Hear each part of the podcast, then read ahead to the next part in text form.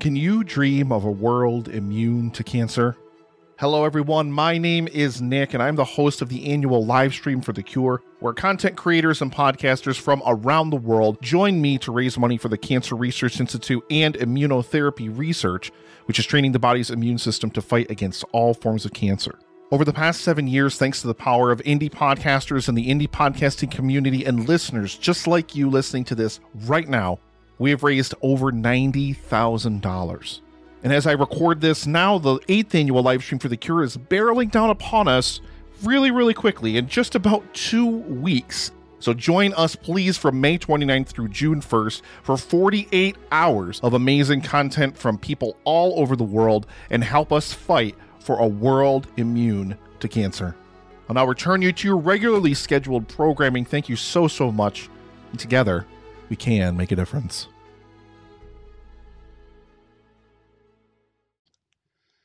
Disclaimer A renunciation of any claim to or connection with, disavowal, a statement made to save one's own ass.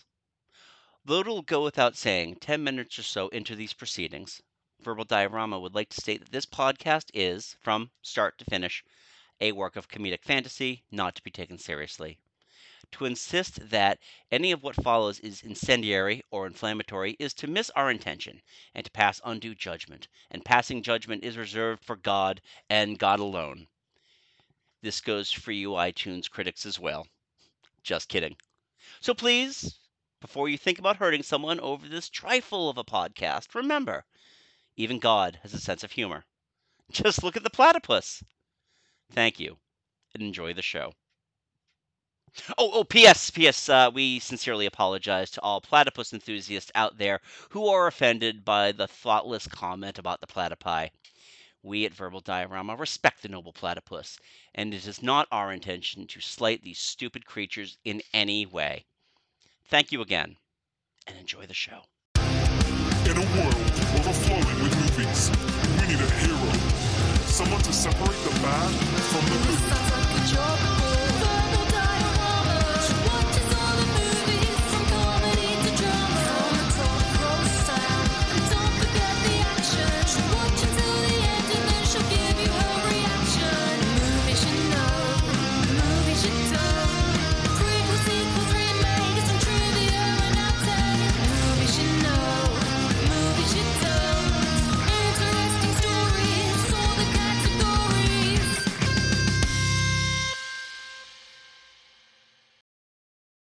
Everyone, I'm Em and welcome to Verbal Diorama episode 168 Dogma. This is the podcast that's all about the history and legacy of movies you know and movies you don't.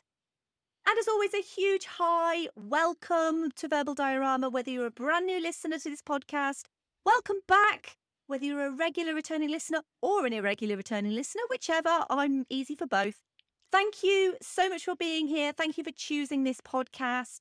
And basically, no matter how you found this podcast, how you got here, I'm really happy to have you here because this is going to be a fantastic episode. We're going to be talking about the history and legacy of Dogma, which is my personal favourite Kevin Smith movie, I have to say, up front, being completely honest.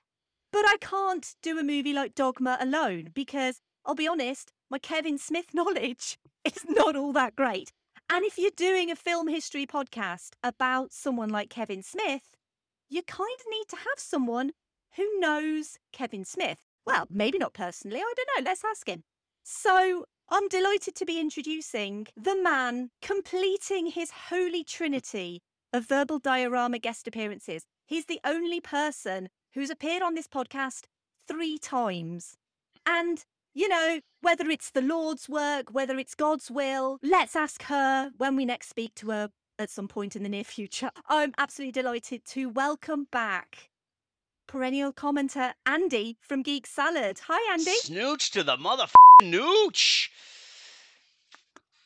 this is why I ask about cussing. Uh, hey, everybody. I am so happy to be back. I am so thrilled to be back here. You can hear me instead of me just trying to hammer out on Patreon like you know five sentences that make any type of sense without make, make making myself sound bitter. So I'm very very happy to be back, Em. Thank you. I'm so honored too. I'm the I'm a three-peat.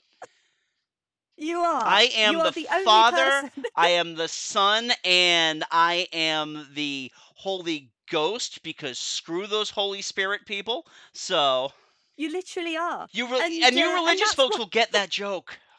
And, and this is one of the reasons why I wanted you back Yeah. because not only is is this literally your holy trinity, it's it's the holy trinity of 1999 movies. Because Seriously. you've been on for some of the best movies. Obviously, apart from The Mummy, we know The Mummy is the best movie of 1999 and literally the greatest movie ever made.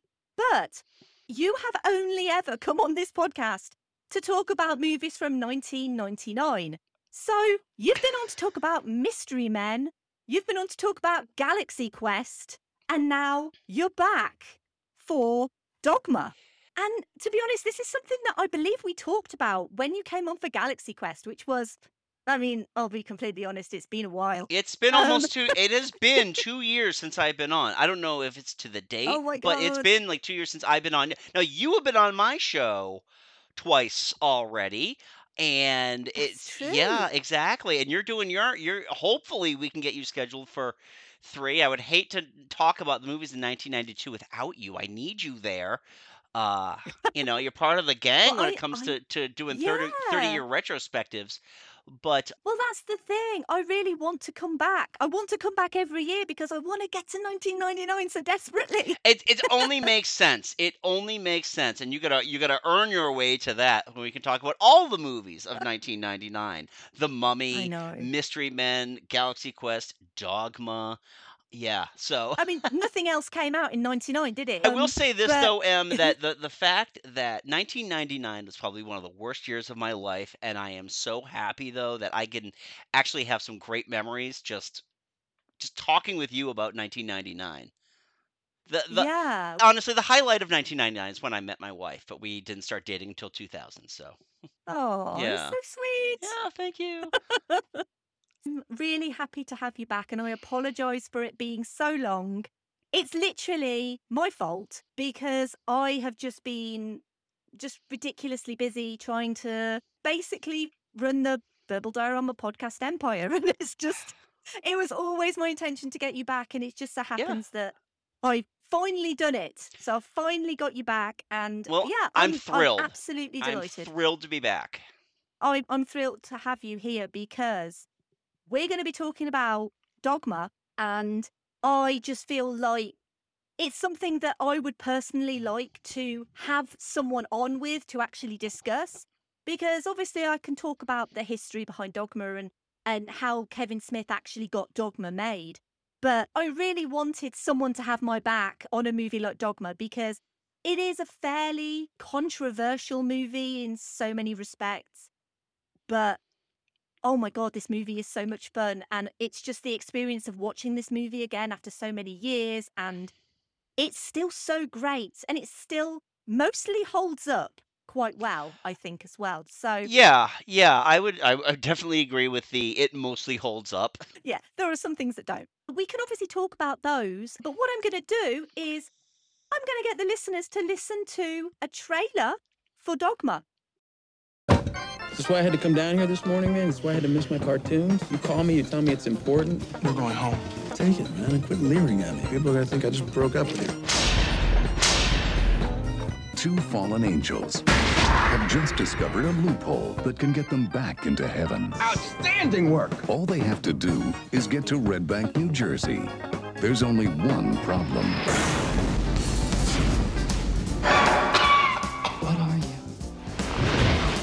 What do you want with me? stop a couple of angels from entering and thus negating all existence. I hate it when people need it spelled out for them.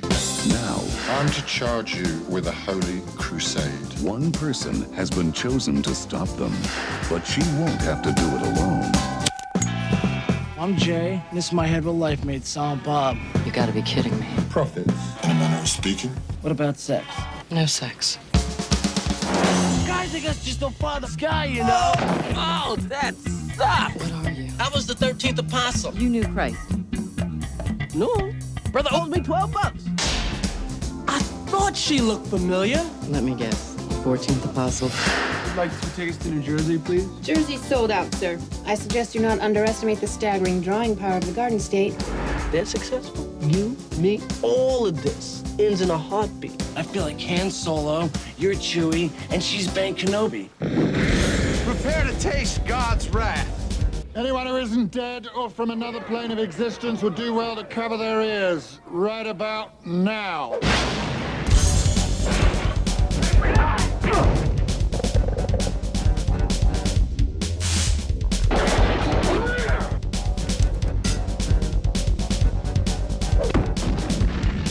The whole against us, dude. I swear to God.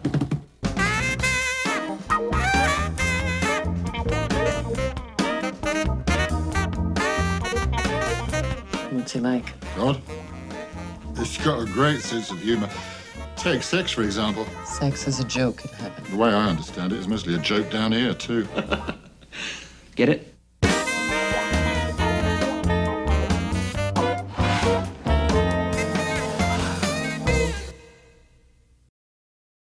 And Bartleby are two fallen angels who plan to employ an alleged loophole in Catholic dogma to return to heaven after being cast out by God.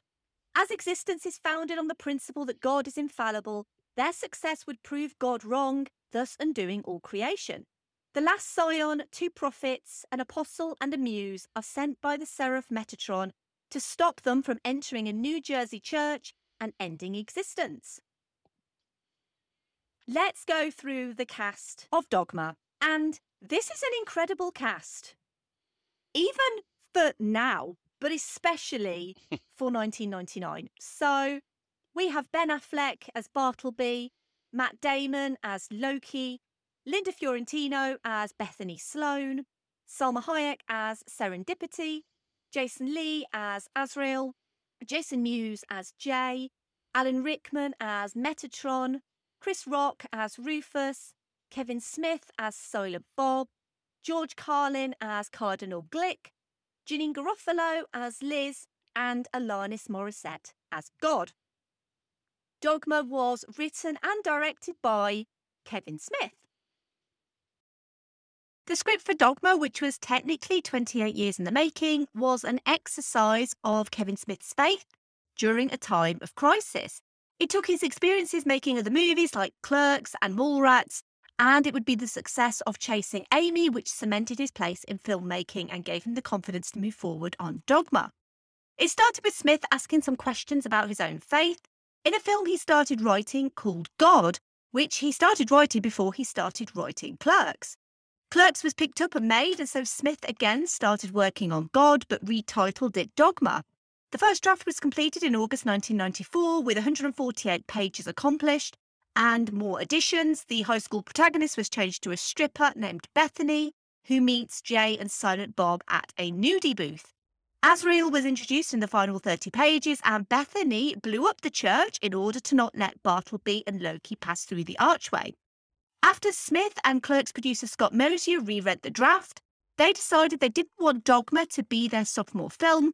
They didn't want to tackle a bigger scale picture until they felt ready to do it. Despite including the line Jay and Silent Bob will return in Dogma at the end of Clerks, Smith moved to Universal Studios in order to develop his next film, Mallrats. During Mallrats, Smith continued working on the Dogma script, changing Bethany's profession from a stripper to an abortion clinic worker, originally writing the role for his then girlfriend, Joey Lauren Adams, and she would obviously go on to star in Chasing Amy. Jason Lee was originally slated to star as Loki, but the partnership and chemistry between Matt Damon and frequent Kevin Smith collaborator Ben Affleck, as well as their recent smash hit Good Will Hunting, meant that he took that part instead. Smith did want Lee in his movie, but Lee was committed to starring in Mumford, and so he took the limited role of Azrael. Albert Brooks turned down the role of Cardinal Glick before devout atheist George Carlin took the role, and Alanis Morissette was always Kevin Smith's first choice to play Bethany, but was in the middle of her 1998 1999 world tour at the time. The role was recast with Linda Fiorentino, whom Kevin Smith openly disliked at the time of filming. However, this is just Smith's word, and as Fiorentino has never stated anything publicly against Smith, and there's no proof of her being difficult or volatile during filming, It's basically his word against, well, nothing. Fiorentino is often dubbed a difficult woman in Hollywood, and no doubt her career suffered for it. Dogma was shot mostly in Pittsburgh with Saints Peter and Paul Church doubling as St. Michael's Church. Only the triplets attack on John Doe, Jersey on the boardwalk was actually filmed in New Jersey at Asbury Park. And this is a movie that's not meant to give you the answer, it's meant to make you laugh. This is something Kevin Smith would say on Dogma. It was made on a budget of $10 million. It would go on to make $44 million worldwide. And for years, Kevin Smith spoke of making a sequel, but due to rights issues, which we'll come to, as well as his maturing attitude and just a lack of desire to actually make it, a sequel to Dogma never happened, and as it stands, it never will. And the Buddy Christ was designed by David Deneen, made in his image. That's Deneen's, not Christ's, and currently lives at Jay and Silent Bob's Secret Stash in New Jersey.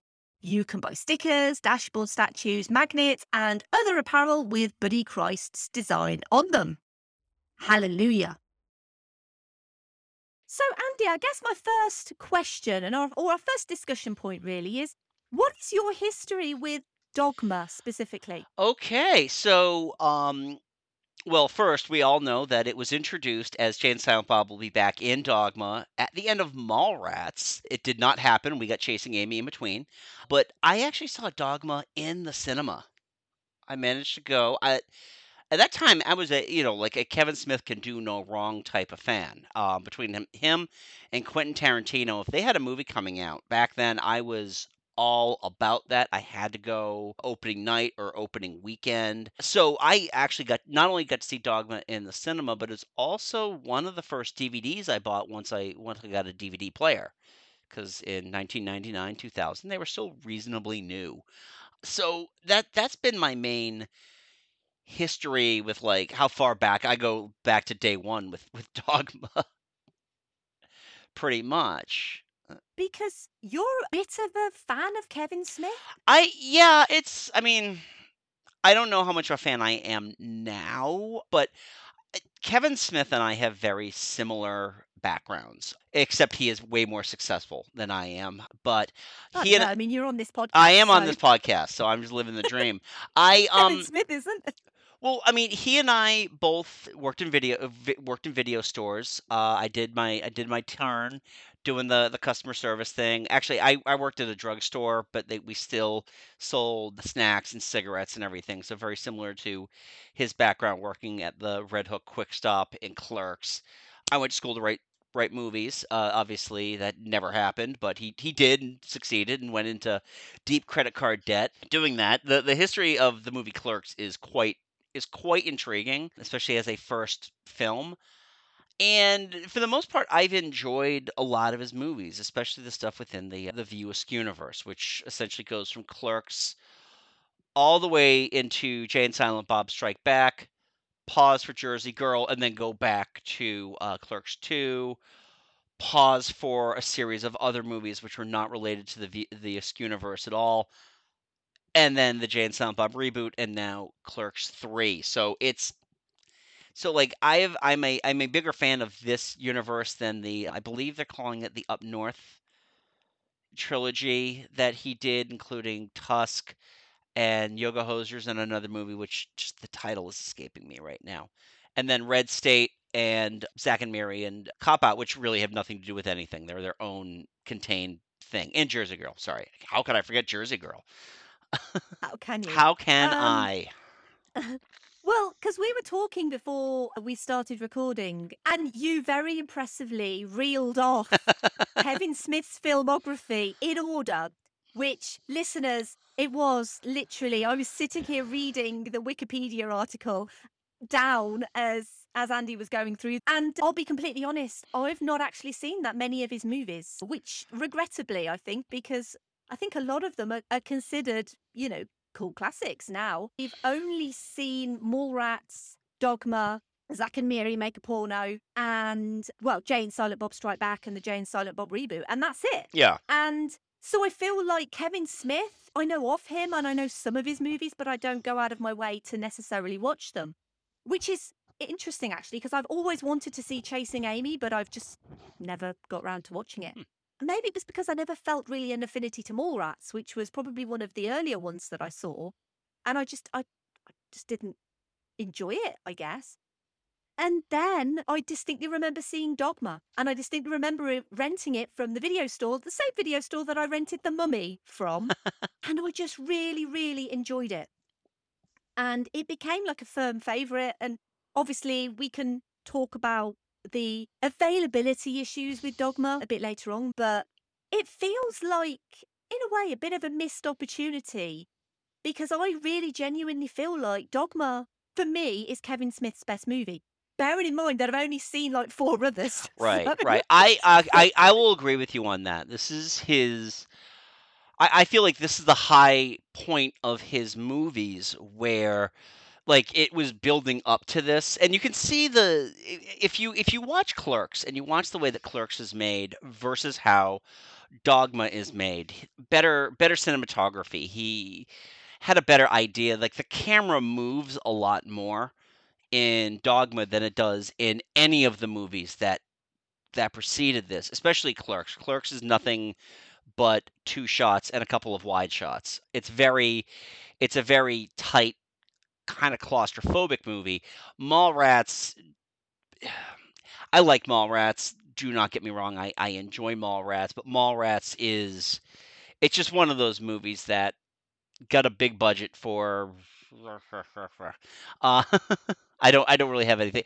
And then Chasing Amy is like his indie film, where the the writing was getting there, but I still don't feel like he kind of got the whole filmmaking gig. But with Dogma, Dogma is it, it is very polished. It shows that he actually can direct as well as write a, a fairly solid movie. But then moving forward from that, especially within the the universe, it's things just kind of tran- transgress down to more of the the stoner comedy where there's a lot of fourth wall breaks, a lot of like wink and nods to the audience that you you didn't get up to this point.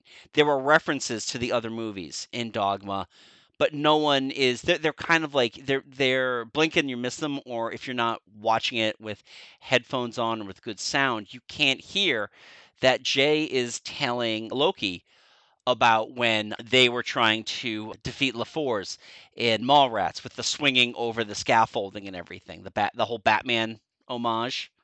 At least I'll call it an homage. There were like little things there, but it wasn't a. There, there were scenes in Jay and Silent Bob where they make a mention of it. Why would anyone want to watch that? And then they just all turn and look at the camera. You know, you know what I'm saying? That Yeah, yeah, yeah. It's, It's- almost like it's almost like setting up a cutaway that's not there. it's it's become it I think it's fine for movies to be meta. I feel it's very difficult to do a meta movie that doesn't look like it's trying too hard, that it's pandering to an audience to to just try that hard to do it. Uh it, it just I mean with, with with the movies going forward, and this is why I feel like Dogma is is the pinnacle because it just feels like from that point on he did try something different. After Jay and Silent Bob, did Jersey Girl.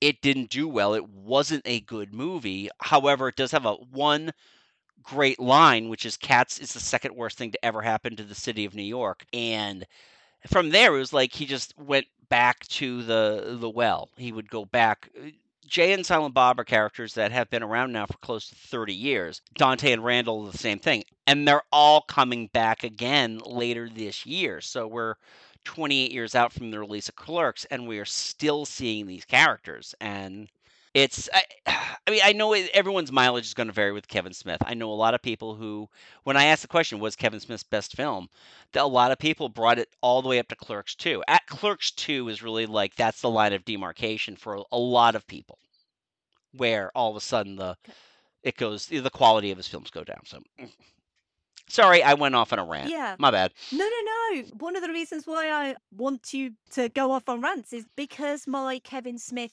film knowledge is not as great. And genuinely, if I'd have had time to sit and watch some of his filmography, I probably would have. Yeah. Just to get some of that context for particular scenes in Dogma where they're clearly referencing something, but obviously I don't know exactly what they're referencing. it's been a long time since I've seen Mallrats.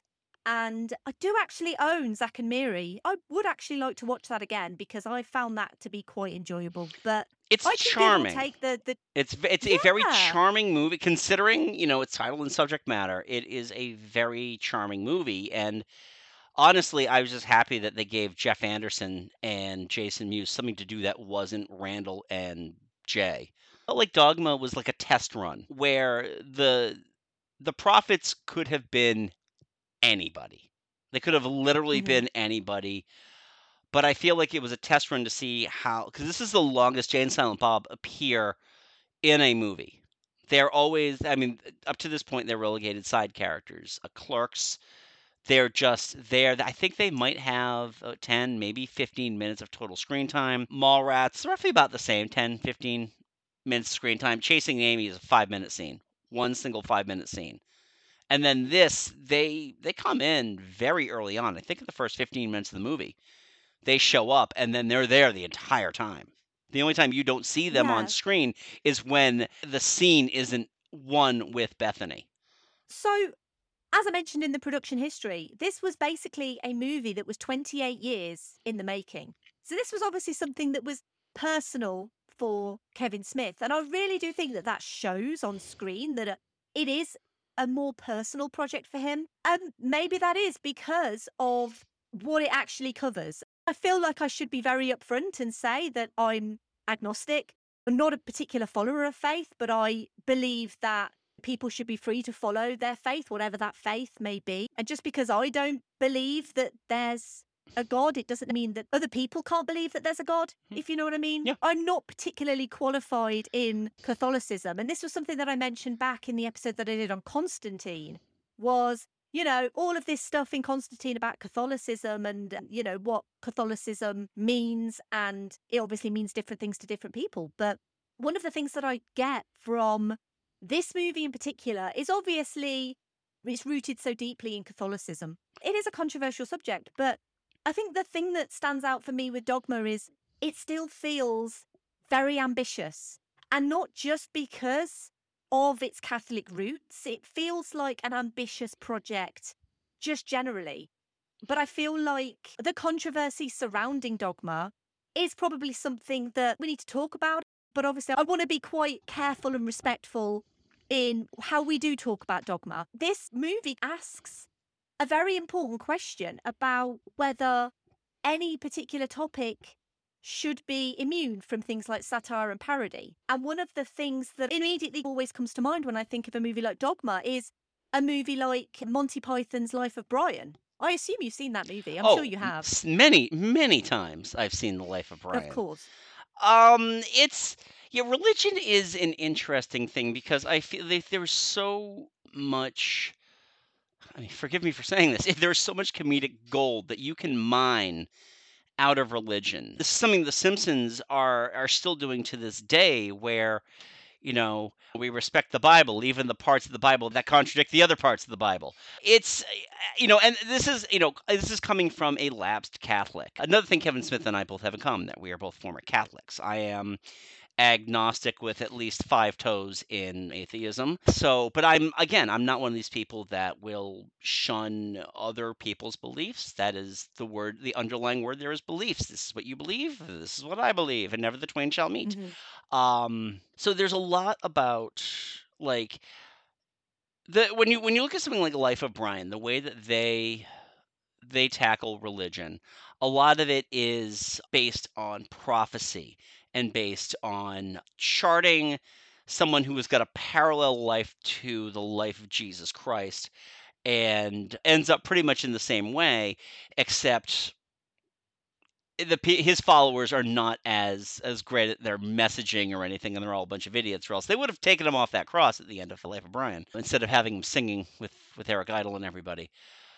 With Dogma, I don't feel like the rel- the, the the religiosity of it, if that's a word, is I don't think I don't really feel like they're poking fun at it. I feel like they are they they've noticed things, especially in terms of papal infallibility, which is a big one. Things about like you know that just that religious dogma where if they prove that god is wrong it undoes the entire universe these little things that the people who wrote this stuff down didn't quite think of. And you know this is what stoners think of. They get high and all of a sudden they're, they're talking about you know man what happens if like they forgive everybody for their sins but god was the one that cast them down? At you know that kind of thing. What would what would cause that to happen man? So it's it, i feel like I, I don't feel like this is a, a subject that is too taboo i feel like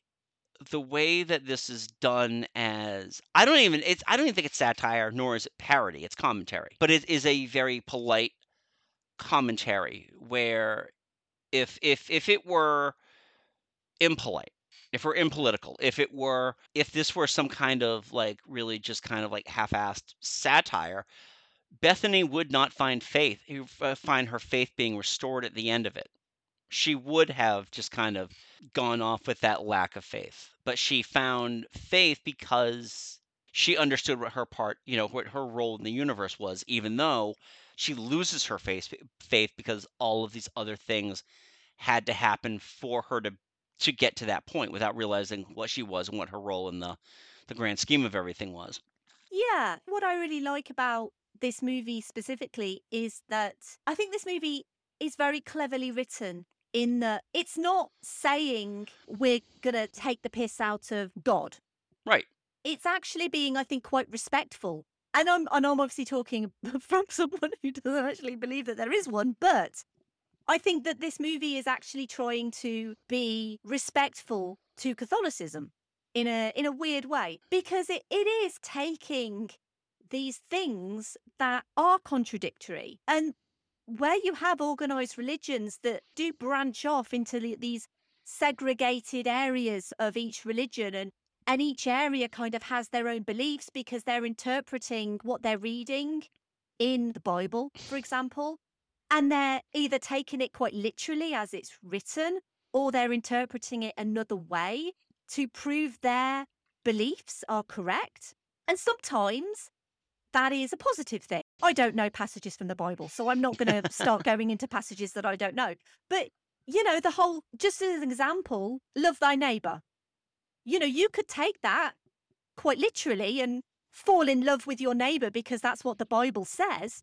Or you could just, you know, reach over the fence, give them a bit of a handshake and say, Hi, how are you? How's your family? You know, it's however you interpret Right.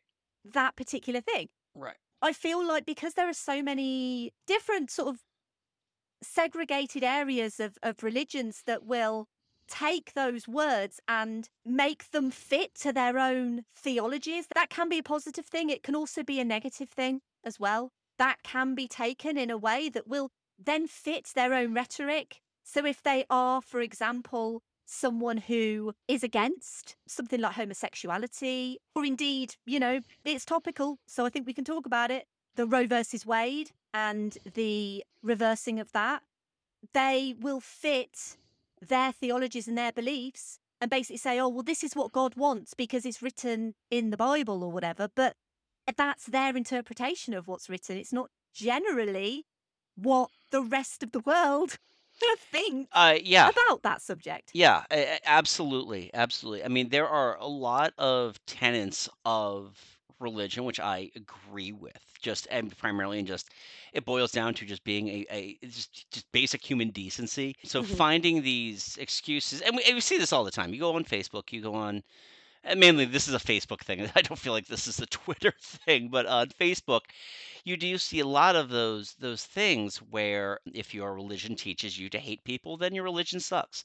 If you're, you know, there I've seen more love in atheists than I have in religious people with hate in their hearts. That kind of that kind of thing. It's it it, it's tough because Catholicism its is its own thing, and it's it's a large, it's a very very large group of it. I mean, for for God's sakes, they actually have their own country in Europe. The the Vatican Vatican is its own sovereign nation, so it's you know, and they have a they have a central figure. They have the Pope, and it's it's interesting now because I, I feel like outside of maybe the issues with homosexuality and abortion, Catholicism doesn't really have a whole lot of other things that they get upset about. And even still, I feel like the Catholic Church is, is just kind of like sitting this one out while the evangelicals all just make themselves look ridiculous. But again, I'm not I'm not qualified to talk about that. I didn't I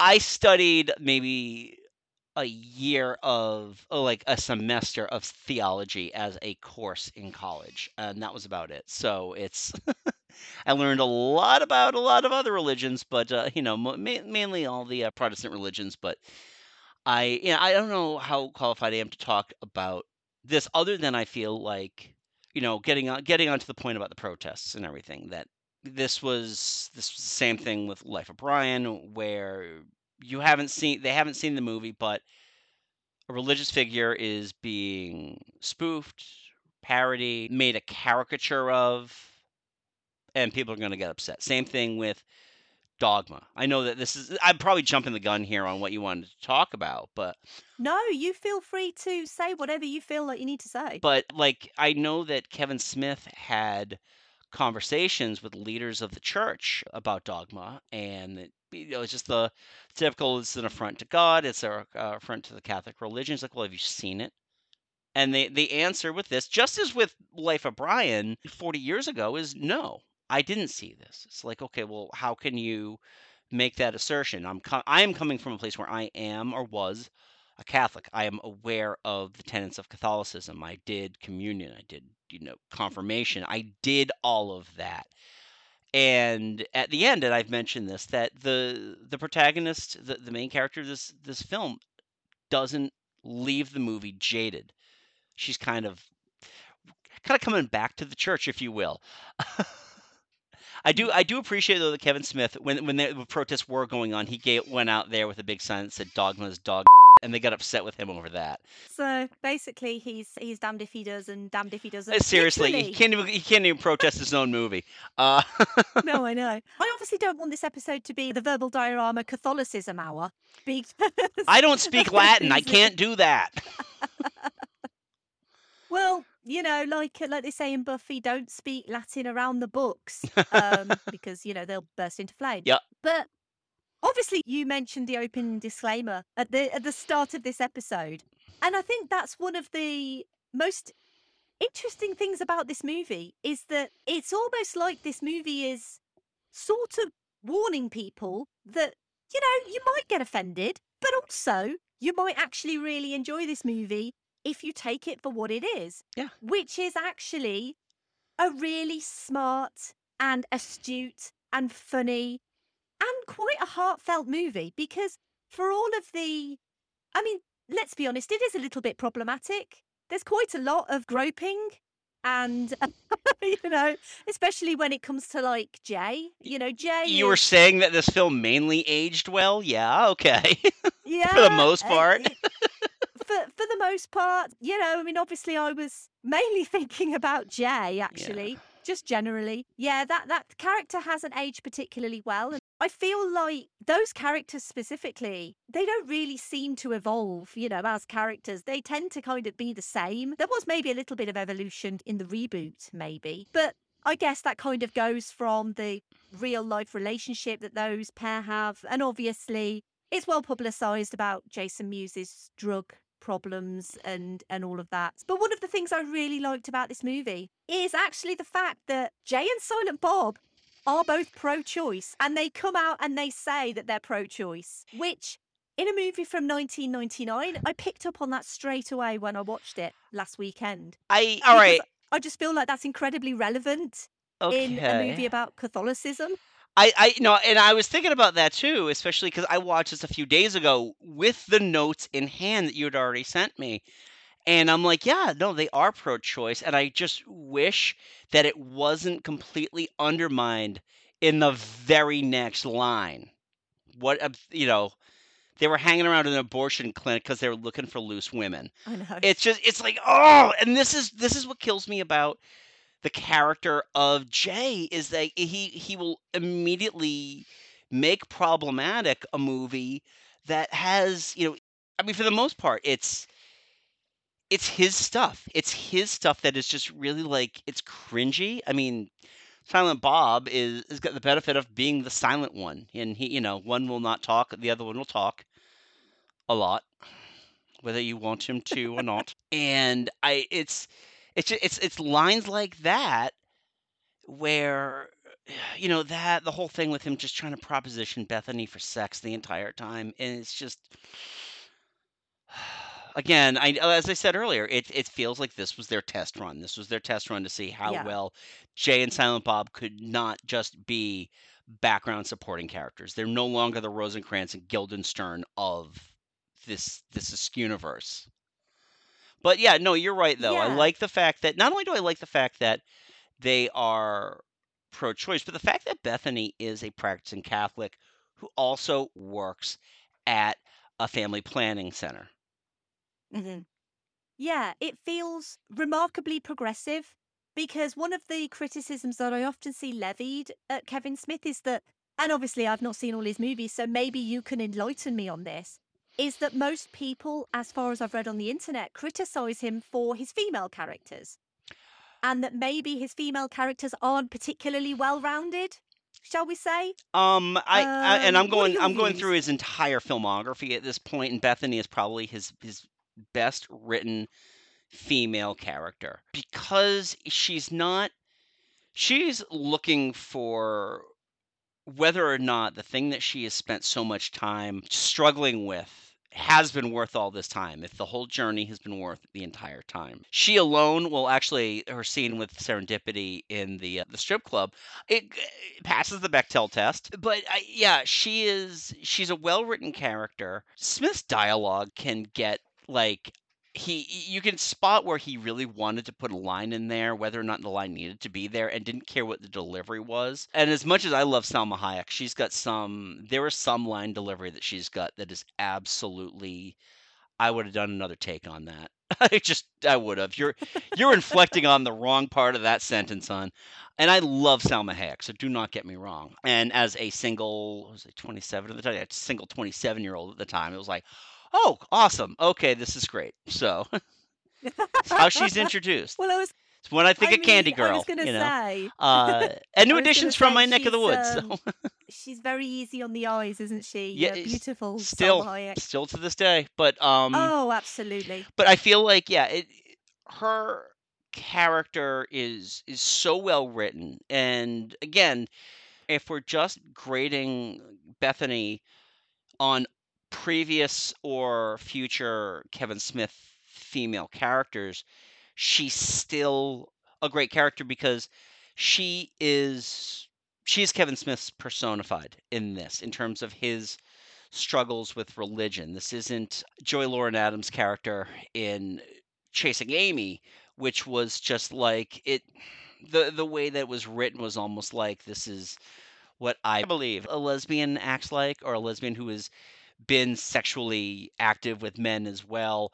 She she doesn't seem like a real human being. Bethany actually feels like a real human being, you know, descended from Jesus or not. She just seems like she's a she is a solid character and not a I think Kevin Smith has two ideas for how women are are portrayed in his movies. They're either angels or there were harpies. And if you actually look at the way that he he treats women in other films, you haven't seen Clerks, so you don't know the dichotomy between Dante's ex-girlfriend that he still pines for and his current girlfriend who is an angel and dotes on him and Dante just doesn't know how to handle that because he's still in love with his old girlfriend. It's this is a this is definitely his best female character, hands down. And it's quite interesting as well because everything that I've read about, you know, the making of this movie and obviously how this movie came about was that Kevin Smith and Linda Fiorentino did not get along at all. And sometimes I feel like when you have a situation where your leading actress and your director don't get along, I feel like sometimes that can come across in the movie.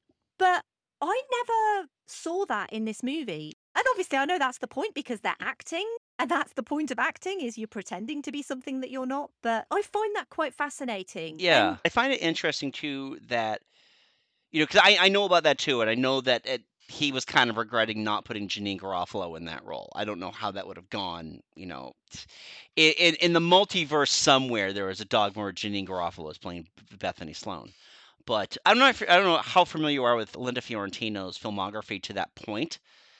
But she was going to be the next Kathleen Turner. She was going to be. She was a femme fatale. She had that smoky voice. If you've ever seen the movie The Last Seduction, which is a criminally underrated thriller that she's in. She is fantastic in that. Even the way they kind of like filmed her in Men in Black, where Will Smith says that you know she's got like that groovy you know Queen of the Dead vibe to her. To to kind of make her just look like a normal person, I I feel is it's kind of a compliment to what how he he might not have felt personally about her, but how he felt professionally about her. hmm Yeah, I really do feel like that comes across. And I feel like she is actually, like you say, she is the best character, the best written female character, in your opinion, in many people's opinions, that he's ever done. But I also feel like she really cements this movie because if the Bethany character doesn't work, then none of it works. Mhm. Because you have to have Bethany, you have to believe in Bethany, and you have to believe that Bethany has lost her faith or is struggling with her faith. For everything else, everything kind of comes off Bethany in this movie. And I think that's one of the most impressive things about this movie is that although her career didn't quite pan out much after this, her performance literally grounds this whole movie and, and makes this movie better than it would be if she wasn't in it. And obviously, she is supported by literally a who's who of the late 90s, you know, when we're talking about supporting casts. Yeah. Obviously, I feel like we have to talk about Alan Rickman because we talked at length about Alan Rickman in the episode that we did on Galaxy Quest, and obviously, just how missed Alan Rickman is as a performer, as a human being. And I think that I thought that Alan Rickman was in this movie more than he was, but I think that's how powerful he is as a performer is that you think that he's in it more Yep. than he is, but he's actually not, but he makes such an impact for me in this movie. He's literally in three scenes in this movie, and he is. I, I think in terms of just overall performances, it goes without saying Alan Rickman's going to give the best performance, and he is. I I love how they take the character, the, the Metatron, the voice of God. Bethany, eh, who is a lifelong Catholic, isn't familiar with him because it wasn't featured in a, you know, if it's not in a movie, it's not worth knowing. Now is it? You know, it's he's he's so good in it. I mean, there there were certain things towards the end. I felt like they they let him vamp a little too much with the the whole like he had gotten blood on his on his suit and she missed a spot and it was just kind of like it was like the camera might have just still been rolling at that point and they just decided to leave it in there but I mean he gives a fantastic performance in here and because he's just got that voice it's just that's that's the voice of God. It's just it's the voice of God. If you, it's either him or Morgan Freeman, right? You know, it's is. Yeah, it actually is literally the voice of God. He just gives such a brilliant performance. It's one of those things where you obviously need to have the Bethany character. She needs to anchor the whole movie. And you could probably get away with having some dodgy supporting character who's not that great. But I really do feel like I know you mentioned Salma Hayek with, you know, maybe a couple of lines is not quite right. But otherwise, I feel like everyone is on their A game in this movie because no one's slacking. You know, you've got Chris Rock improvising on lines, and Chris Rock is obviously fantastic comedian just generally. I find that this is one of my favorite things that he's ever done just because he's just so sharp and witty and funny and even like Ben Affleck and Matt Damon, they probably, you know, were the least known at the time coming off of Good Will Hunting, but they're so great in this movie.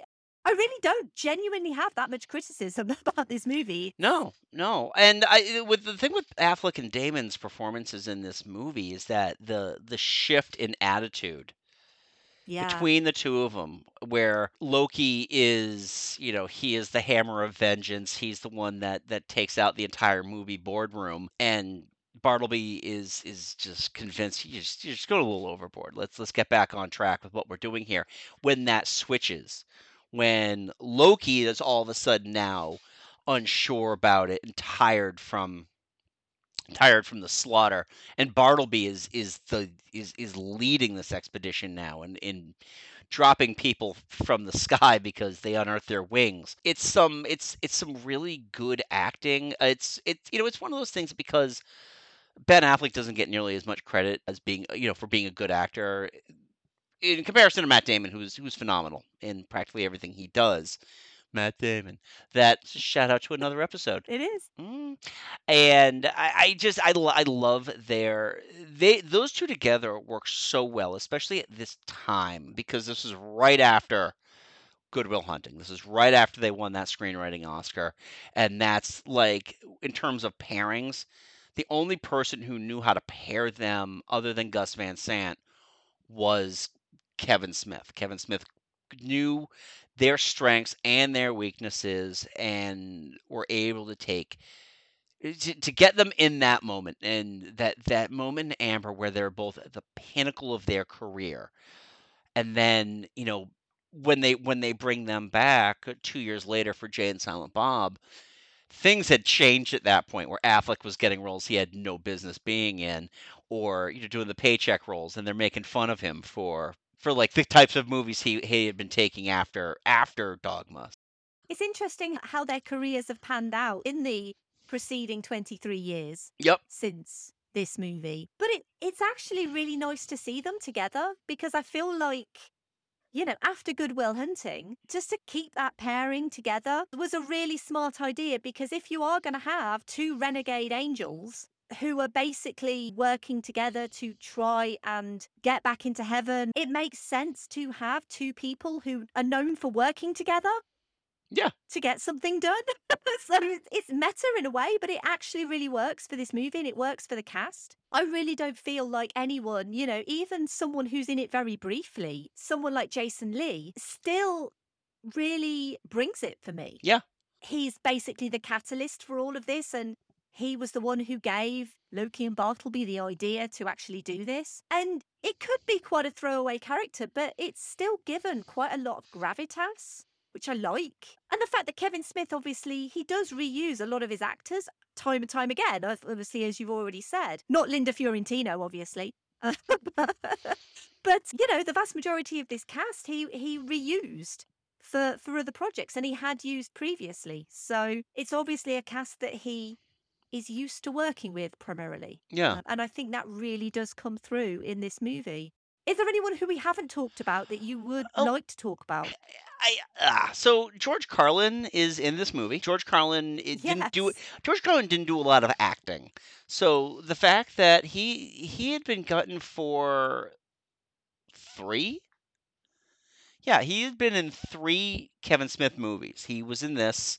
He was in Jay and Silent Bob. He was in Jersey Girl. He had a much larger role in, in Jersey Girl. It's an interesting character, mainly because if if I kind of feel like if if I were still a practicing Catholic, I feel like his Cardinal Glick might be the most offensive part of the entire movie, just based on him just kind of that that stereotype, the caricature of the of the Catholic cardinal who is, you know, they're, they're they're running the church business. I always found it weird. I remember the first time I ever saw a priest smoke a cigarette, and I always thought that was weird, and that was a thing that Cardinal Glick does in this movie. I didn't realize that. Oh, okay, you can do that.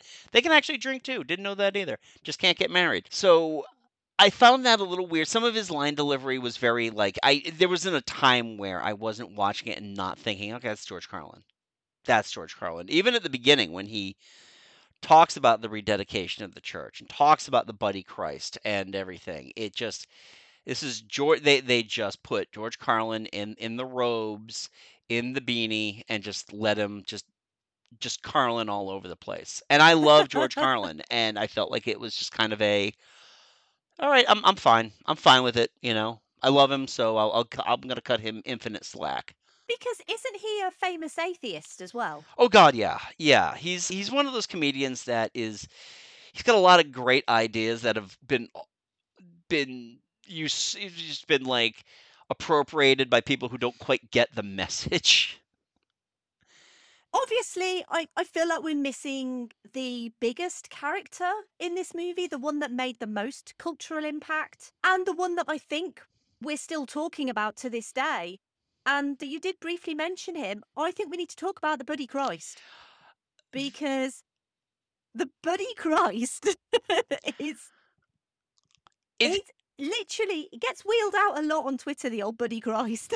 it's the thing with the Buddy Christ is the first time I saw it, I found it to be endlessly hilarious. It to me, just seeing it on the big screen for the very first time is very similar to the first time I saw the Stay Puft Marshmallow Man and Ghostbusters on the big screen, which is mean to say I nearly wet myself laughing. It's a it's such an image. It's so and the closer you get to it, you can buy replicas of the Buddy Christ in a myriad of different sizes. And I love it because this is the Jesus that we want that we really want to to get behind. He's he's relaxed, he's loose, he's just giving you the finger guns.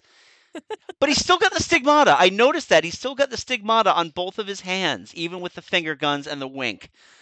And it's just like it's I feel like if anything, that's something that one of Kevin Smith's friends did at some point. Like they just did one of these, and he's like, "Hold that pose for a second. I'm just, I want to sketch that out. We are, we are putting this in a movie somewhere. I just don't know where yet." Um, well, let me tell you, the obligatory Keanu reference that I was going to use for this episode was literally that if you squint at the Buddy Christ, that could be Keanu Reeves because he's got the Keanu beard. You know, Yeah. there's a lot of similarities there between Keanu and the Buddy Christ. Uh, so that, that, well, it is now. It is going to be the obligatory Keanu reference of this episode. We're just a little bit early on it. yeah, it's no, that, that, eh, now that I'm thinking about it, like, yeah, okay, I can see that. I can see that. Yeah. And, you know, Keanu could rock the finger guns. Yeah. At some point. I'm sure there's a photo of him somewhere rocking the finger I guns. don't doubt that. So we've obviously talked in a roundabout way about you know the Catholicism and everything in this movie, and the fact that people do tend to try and push their religious beliefs on others, depending on you know using faith as a weapon and all of that sort of stuff.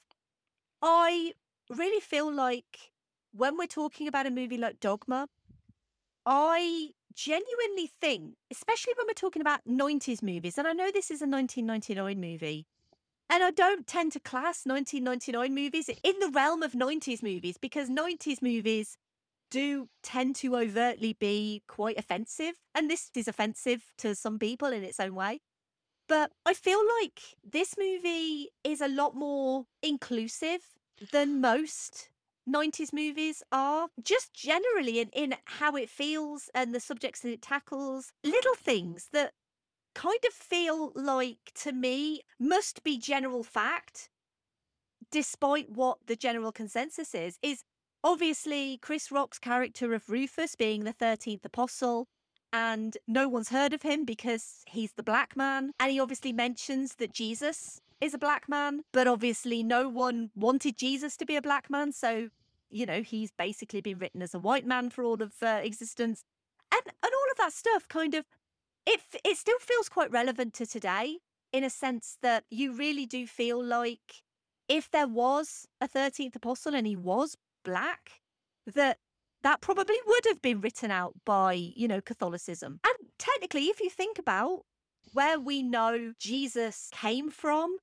the middle east it's not outside of the realm of the possibility that jesus could have been black or dark skinned it's like stating what probably are facts and it, it's doing it so confidently and so and so brazen really Yeah, and i like that yeah. I, I, it's not afraid to state these things I, I like that too, and I feel like it's a it, it very because it, it does get you to think, and you can you know you can picture Jesus however you want. There's there's nothing stopping you from you know thinking Jesus is black, Jesus is white, Jesus is still a baby, like in Talladega Nights. You know, it's a sorry, I just watched that the other night. The I, I, I like the not only do I like how they bring that up, but I love how Chris Rock describes him. I love how Rufus just says he just loved to listen to us. Just he would just listen to us no matter how stupid the conversation was. He just enjoyed being there and listening to us. And it's just like this is again, this is this is a good dude. This is somebody who really could get people to, to join in together. He was part of the group, uh, head of the ship, but still part of the group. And I, I love I love that about this. And uh, yeah, I, I agree too that I, well, I mean, it's not out of the realm of possibility. All twelve apostles or thirteen were all darker skinned because again, it was it's the Middle East. It just doesn't make any sense. No, it really doesn't. And in terms of offensive, there's a literal demon made of poop in this movie. Yeah, and exactly. it's just it's Exactly. like that's that's about as 90s as this movie gets where Holden, Ben Affleck's character in Chasing Amy says that the only way you're going to make money is with and fart jokes. And this is like the closest thing they get to that in this entire movie is the Golgothan, the the, the poop demon. And which is fine. It it kind of qualifies it in that 90s gross out humor that was very prevalent in this this era of the you know this portion of the 90s but i'm sorry i was again i'm just jumping in here with No, no, no. thoughts That's what a podcast is for. I just really love the fact if you're taking a story that is fundamentally about faith and and about the stories that make up a faith such as Catholicism, I really like the fact that what Kevin Smith does with this movie is he humanizes these characters. But he doesn't just humanize the characters on screen. He also humanizes characters like Jesus. Yeah. Um, it goes out of its way to actually say, no, look, you know, Jesus is a good dude. I really like him. He's not what you think he is.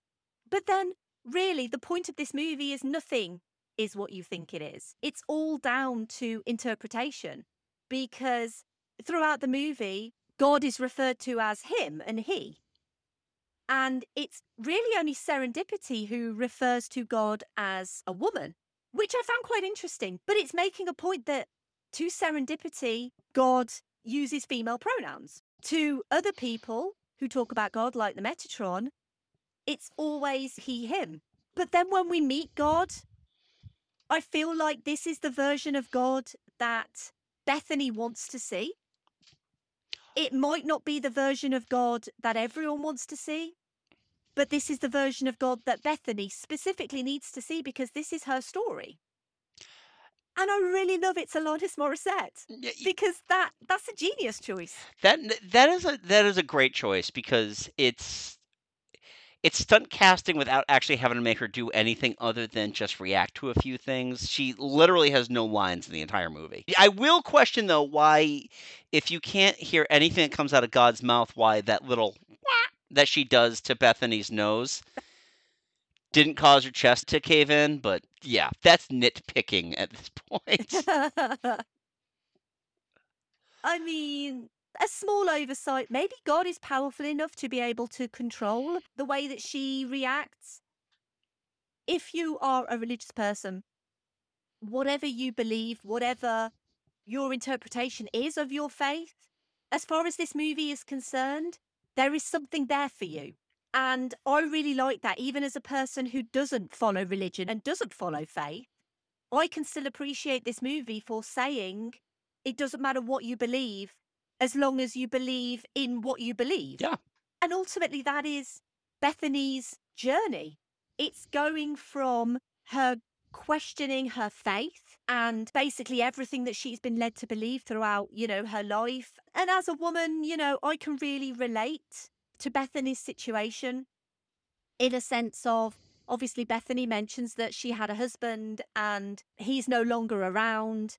And she obviously mentions the fact that she couldn't have a child. And we're kind of led to believe that that's the reason that he's no longer around. And, you know, when we're talking about a story about faith and about what you believe, sometimes it's really hard to include conversations when it comes to things like fertility and stuff Yeah. like that, because it's a very personal choice for a lot of people. But it's really difficult when you really want something and you can't have that thing. And you've been brought up that if you are a good person, then good things will happen to you. So it's natural that you're going to question well, I've been a good person all my life. You know, I've not sinned. I've not done anything bad. I've confessed to my sins. All of the stuff that good Catholics are supposed to do. And yet to have that taken away from you, it must be incredibly difficult to be in that situation and to be a follower of faith. Oh, absolutely. Because I yeah. feel like you you would question your faith in that situation. And you would question this was supposed to be my journey, this was supposed to be my story, and that got taken away from me. And the whole, you know, why is God punishing me angle. I think Serendipity says, I don't know the exact quote, but she says about you're taking the words of God and you're interpreting them in your own way. Your hearts are in the right place, but you're not quite there. And I just really like that description because I feel like this movie could quite easily go out of its way to really rip into organized religions and Catholicism. What are your thoughts on the ultimate message of the movie? How what do you feel the ultimate message of this movie is? I, I feel like the message of this movie is is very very very close to what you had said that it's it's your own you're, going to need to take your own personal journey with your faith and if you you can't always be shown that you know you, you can't always have this this this cross country road trip adventure with with finding your faith or what what keeps you what keeps you whole what keeps you sane something that makes you feel comforted it's tough for me to think about what message i'm taking away from this movie other than jay still sucks. Bob is still a good person. I will i will say that. Like bob is genuinely a good caring person. And i i do I, I feel like we need to listen to what serendipity said about us. We need to celebrate our faith more than just mourn it. And that's that that's a big that's a big part of uh, of of bethany's journey was that you know she it's almost like she was blaming herself for still having this faith and feeling bad bad about doing that whereas you know it wasn't her it was her you know she got sick her husband left her because she couldn't have kids and apparently has a new wife and children and all that stuff Maybe that goes some way to me empathizing with Bethany more Mhm. than most. But I I you know, we've already talked about her character. I really do feel like her character is the absolute linchpin of this whole movie. There were obviously huge protests from Catholics. There was the Catholic League did this huge protest, which, as you said, Kevin Smith attended. Mm. And this was before the film was even released, so they had not seen it. And to be honest, I can imagine that they are probably so, you know, resentful and bitter that they probably will never see this movie. I mean, it goes without saying, I think, that the protests were not from the actual Catholic Church itself. It was more of an offshoot of the church. But Yeah, it's not like the Vatican said go, you know, go go do protest in my name or anything like that. It's it was the. New Jersey diocese that that went out and they were just really upset about about this movie and without having seen it. Again, probably still haven't seen it yet and good luck trying to find a copy of this. Well, this is what I was going to come to. Boom. Because, yeah, this movie is not available on streaming services. It will probably never be available on streaming services because the rights are personally owned by the Weinsteins, including, you know, convicted sexual abuser Harvey Weinstein. It's out of print on DVD Yep. as well. So if you ever do find a DVD of this movie, then grab it because it's incredibly hard to find. And that's to the detriment of this movie because more people should be able to see this movie. It should be available. We should have been able to celebrate its 20th anniversary. Found it on YouTube for US listeners. I found the entire movie commercial free on YouTube, which is how I went to back to rewatch it. I own I own like the first edition DVD of this that had zero special features, which drove me a little nuts because at this point I loved the commentary tracks on the Kevin Smith movies. This one didn't include one, and I don't think did until later releases. But there is you can find the whole movie on YouTube, commercial free again. So which was which was really nice to be able to just sit back and watch it that way. I own this movie on DVD and I'm so glad that I own it on DVD because this is a movie that I feel like I haven't seen in a while, but I feel like I want to revisit more. Yeah. I actually want to have the experience of watching this movie more than I do. And I think it's one of those that I'm going to actually try and watch a little bit more just because I really feel like this movie definitely deserves not so much reevaluation because I feel like the original evaluation of this movie was pretty spot on. And yes, we've we've already said it doesn't quite hold up to you know a modern audience and modern sensibilities, and it is mainly the character of Jay Yep. who is atrocious. The special effects, the the practical effects still look good, like the wings and everything. I think the wings look great. good. The flight scene, like full body flight scene, looked awful. Just the one of Bartleby just just flying above looked. You know, it's there are you know I, I enjoy the fact that there wasn't a lot of use of CG in this. Very little actually. Most of the special effects were all were all practical, which I- which I I, I appreciated. Oh, I did too. You know, so I think there were some tra- like some CG transition shots with the uh, like Azrael's horns and Yeah. Jay hitting him with the uh the driving club. Um Oh yes, that that didn't look so great either, did it? It- and the, the demon as well. There was a CG. it's oh that was I no I feel like yeah I think it was but it was mainly a prac it was a, it was a it was a suit I believe that for the most part Yeah, it yeah. was there, there a was a suit. practical suit, but um, Yeah, but uh, Mm. you know, otherwise, you know, other than that, though, I felt like the, the there wasn't a you know, which is interesting for a movie that is a, about biblical characters that there aren't a lot of special effects in this movie, and I'm glad that if Kevin Smith was going to cut his teeth on visual effects at all, this is the first movie where he really had visual effects implemented that they were minimal, and he didn't try to like go overboard on them like you see with some indie indie directors who get like that first big budget special effects driven blockbuster and it's just that they don't know they don't know how to use the special effects properly so i i appreciate that Yeah. he had he was able to just kind of get like a you know visual effects 101 on this the effect the wing effects i think the overall wing effects look fantastic the pu- the puppeteering Mm. on them is fantastic Yeah, absolutely. So with with all of that said, with our conversation on dogma almost complete, with our religious faith restored, even though, you know, neither of us actually had any to restore in the first place, I guess we're gonna have to say goodbye. And, you know, it's never never easy to say goodbye, especially to someone who has literally been a guest three times and has, you know, come on this podcast three times to talk about three incredible movies from 1999. I'm so grateful to you for coming back on Verbal Diorama. Thank you so much you are for doing this. You are so welcome. It's been the, the honor is all mine. I am thrilled I could be back to do this. It's been too long, and I know it, it it has been, and I can only apologise again because all I do is No, apologise. don't wor- don't you worry about it. Don't worry about it.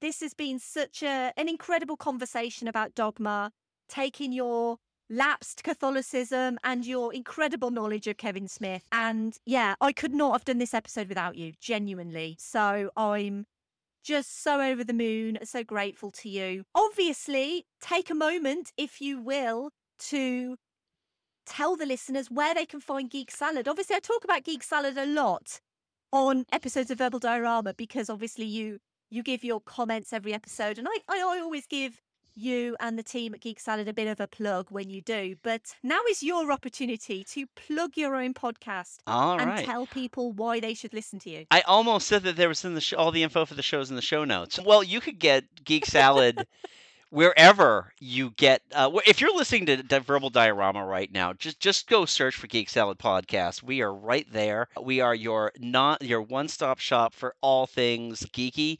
We we talk movies, video games, television, comic books, music. We just launched our episode on. We ranked all the uh, James Bond songs as our current episode. It should still be our current episode when your episode is released, but we are looking forward to continuing. We've got 225 episodes under our belt. We are kind of like the elder statesmen of nerd podcasts now. So I'm really excited for you to if you're if you haven't listened, now you're hearing me talk. If you're like Okay, well, I heard him talk about uh, heard him talk about Dogma. Maybe I'll go check out his show because I know that's how we got Kurt Smith as a regular listener to our show. Was my involvement on I believe it was Galaxy Quest. So Was it really? I believe I, know believe it was I believe it was Galaxy Quest. It was something about us coming together to do something where he was like, "Oh, he checked us out. Now he's one of our he's one of our regulars." So yeah, no, definitely check us out wherever you get your podcasts. Also, we are on YouTube. We do maintain a YouTube channel. Geek Salad Podcast is the keyword you'll use there, and you, you can find our retro movie reviews as well as the audio for our podcast there. Currently, right now, my partner Mike and I are reviewing, well, at this point now, the rest of the James Bond movies. We've been on a Bond kick. We're wrapping up next week with the Pierce Brosnan and kicking right into the Daniel Craig. So check those out. And thank you, Em, so much for, for allowing me to come on here and you know talk a little theology with you talk a little bit you know try to convert you, try to convert myself back. Eh, It's not going to happen, is it?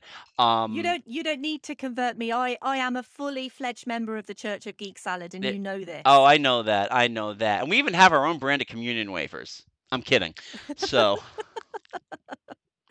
yeah, it's it's genuinely been so much fun, and I have been trying to get on a retro review, but the timings just haven't quite worked for us, have they? the you know So- what's but that? Hopefully, fingers crossed. It's that damn ocean. That's the thing. It's that damned ocean that that separates us. So, I know. I know. But yeah, just you are so welcome anytime. You know this. I would not have had you on three times if I didn't think that you weren't a completely fantastic person and a fantastic podcaster. So thank you. genuinely, you you're amazing. You've always been such a huge support for what I do. And yeah, and, and just delighted to have you with me again. Huge thank you to Andy for joining me. And thank you for listening to. As always, I would love to hear your thoughts on Dogma. And if you do want to support this podcast, that would be amazing. You can leave a rating or review on Apple Podcasts or Podchaser. You can retweet or like posts on social media. You can follow me on Twitter, Facebook, Instagram, and Letterboxd at Verbal Diorama. Or you can tell your friends and family about this podcast and about what Verbal Diorama does. Now, throughout the month of August, I'm doing something called August, which is a month of guest episodes, if you haven't realised yet. And guest episodes, they're always a little bit different. They're more discussion based episodes. Regular episodes are full on with the history and legacy, but guest episodes are more of a general conversation. But the feedback that I got on Basic Instinct, which was the previous episode, was so amazingly positive. So thank you so much for listening to that episode and for listening to this one. I really do appreciate it. Speaking of episodes, the next episode is the third episode of August. And it's a bit of a last minute change to the lineup because I was going to have Sam from Movie Reviews in 20 Qs returning to the podcast. But unfortunately, he was really sick and we tried to record it twice. And unfortunately, he was really sick both times. So we couldn't actually get round to recording anything. He's going to be coming back another time. So don't worry, Sam will return. But fortunately, I managed to get someone else. And I managed to get someone else on really short notice as well, which was miraculous considering who it is. He is the newly appointed patron saviour of all guests because, as I said, this all came together really quickly. And not only is he fantastic, he also went above and beyond with the next episode. And you'll find out how when you listen next week because I'm going to be joined by Jack Chambers Ward from Sequelizers. He is going to be coming on to chat about Alex Garland's directorial debut, sort of, as we'll come to, Ex Machina. And this is a movie that I've wanted to cover for such a long time. And trust me, Jack does not disappoint on this episode. So come back next week to hear that very lengthy but brilliant conversation about Ex Machina. Jack is one of the patrons of this podcast. And if you want to join him and the other patrons, then you can do. You get access to early episodes, you get the schedule, you get freebies, and you also get swears as well. There are a few swears in this episode that patrons get. The regular people will not because the main feed is always going to be family friendly. As always, a huge thank you to the amazing patrons to Simon E, Sade, Claudia, Simon B, Laurel, Derek, Vern, Kristin, Kat, Andy, Mike, Griff, Luke, Emily, Michael, Scott, Brendan, Ian M, Lisa, Sam, Will, Jack, Dave, Chris, Stuart, Ian D, Jason, Sunny, Drew, Nicholas, Zoe, Kev, Pete, and Heather. They would all say, God bless you if you sneezed. I have a merch store. It's verbaldiorama.com slash merch. You can get in touch with me, verbaldiorama at gmail.com on the email, verbaldiorama.com on the internet. And you can pop over to my work on filmstories.co.uk and you can buy copies of the magazine and you can also see articles that I write every week as well. And finally,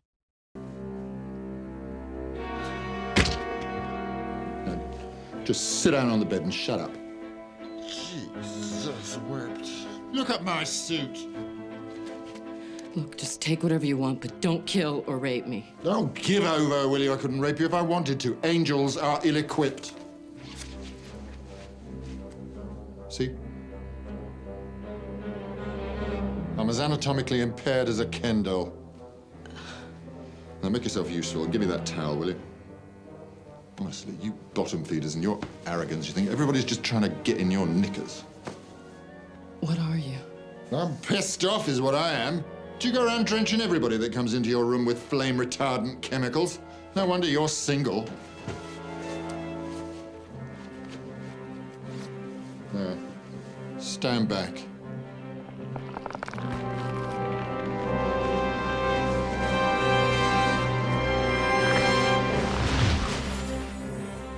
As I was saying prior to your firefighting episode,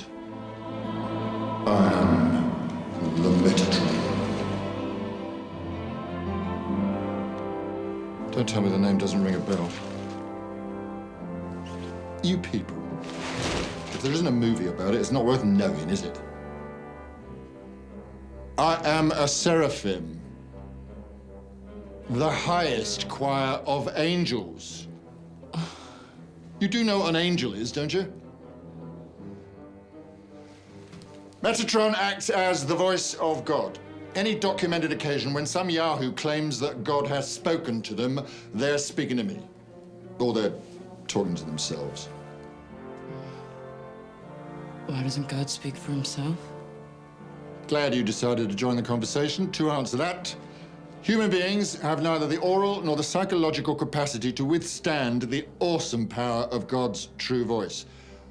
Were you to hear it, your mind would cave in and your heart would explode within your chest. We went through five Adams before we figured that one out. bye.